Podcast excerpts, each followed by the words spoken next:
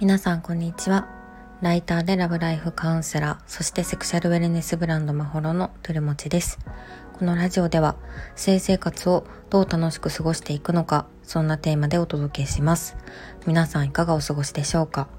今はゴールデンウィーク中なんですが、私は何にも予定がないので、相変わらずラジオを更新していこうかなと思っています。まずはじめに宣伝です。5月9日月曜日の19時から関西でつやごと女子会を開催します。性について話せる人って皆さんいらっしゃいますか？女子会では、いろんな性について話したい女子が集まってワイワイお話しします。女子って言ってるんですが、女性 で年代は問いません。例えば、何をおかずにみんな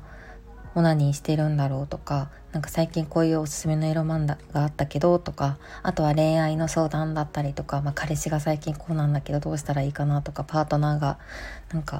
コミュニケーション取るときにどういったところを気をつけたらいいかなとか、そんな話も起こったりとか、本当に幅広い話題がいつも起こるので、もしよかったら遊びに来てください。概要欄に URL を貼っています。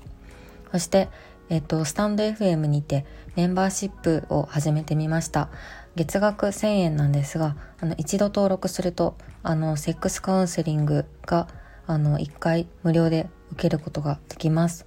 普通だったら1万1000円なので、すごくお得に試せるので、ぜひ登録していただけたら嬉しいです。メンバーシップでは具体的なセックス的なテクニックの話だったりとか、私自身の個人的なセックスの体験とか、あとはですね、まほろで作っている商品の裏話とかをお伝えできればなと思っているので、もしよければ登録いただけると嬉しいです。では今回はですね、私が今年アダルトグッズの見本市に行きたいという話をしようかなと思っています。皆さんエロフェイムという見本市をご存知でしょうか。エロフェイムとは世界一のセックストイの祭典と言われてます。でドイツの、ハノーファーで開催されていて、毎年3日間で開催されてます。最近コロナ禍でちょっと開催がうまくできてないみたいなんですけど、すごいドイツのファンファクトリーだったりとか、スウェーデンのレノのような世界で有名なセックストイのブランドとかが新発表とか新商品をお披露目することが多いということでも注目度がすごく高いイベントです。イベントの規模がですね、めちゃくちゃ大きいです。普通に世界のテック系の展示場と変わらないかなっていう感じです。で、過去のその企業さんの記事とかを見ていると、会場がめっちゃ広いから1日で回りきれないぐらいのブースがありますっていうことでした。ですね。そのエロフェイムの画像を見てると、確かに大きな展示場でビジネスっていう感じもあるんですけど、みんな写真見たらみんなお酒飲みながら喋ってますし、結構仮装というかコスプレチックな人もいたりして、本当にビジネスライクな場っていうよりかはお祭りの場っていう感じで、すごく楽しそうでした。でこれイベントがB2B のイベントなので、企業が参加できるっていうような基本的にはイベントになっていて、私個人じゃいけないなとは思ってたんですけど、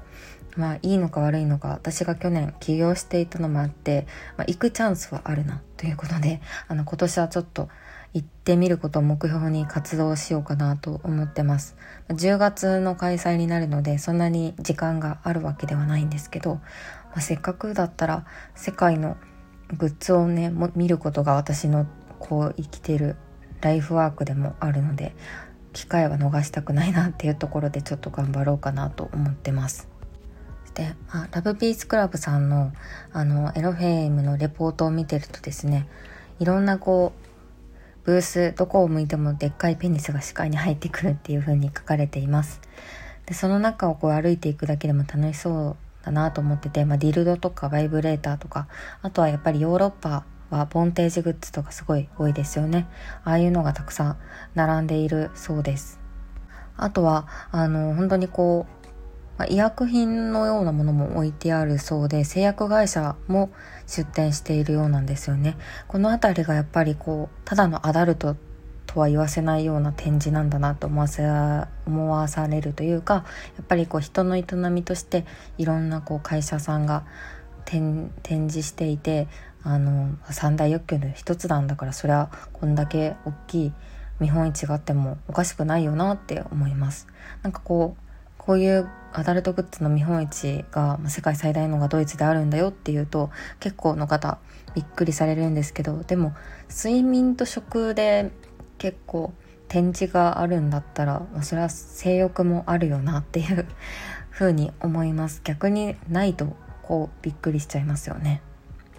こうやってバイブ以外にも女性のこう抱える悩みとかに対して寄り添う商品っていうのも多く販売していたり置いてあったりってするのが、この見本市の面白いところかなと思います。膣トレ商品とかも日本だと最近やっと話題になってきたし、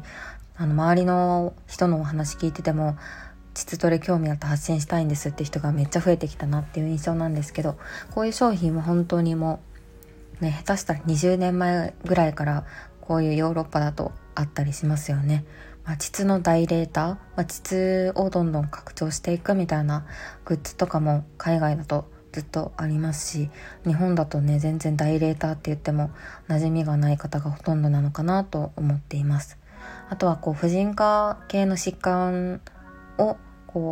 抱えてしまった後とかも、結構女性の体って変化してしまったり感じにくくなってしまったりっていう変化がある中で、そこに向き合っている企業もたくさんあるそうで、そういう専門のお医者さんとか、大学とタッグを組んで出展していたりとか、商品を作って出展している企業さんが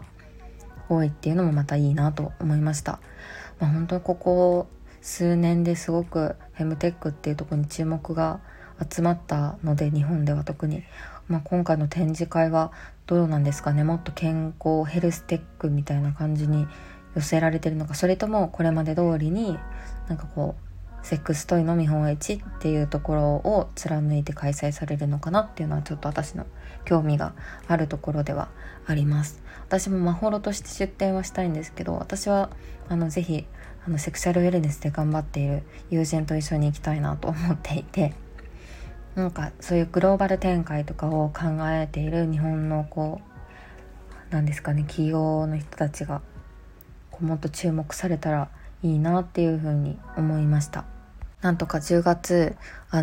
展示会に出展できるように頑張るので、引き続きこいつどういうふうに動くんだみたいなのを注目していただけたら嬉しいです。ではここまで聞いていただきありがとうございました。また明日。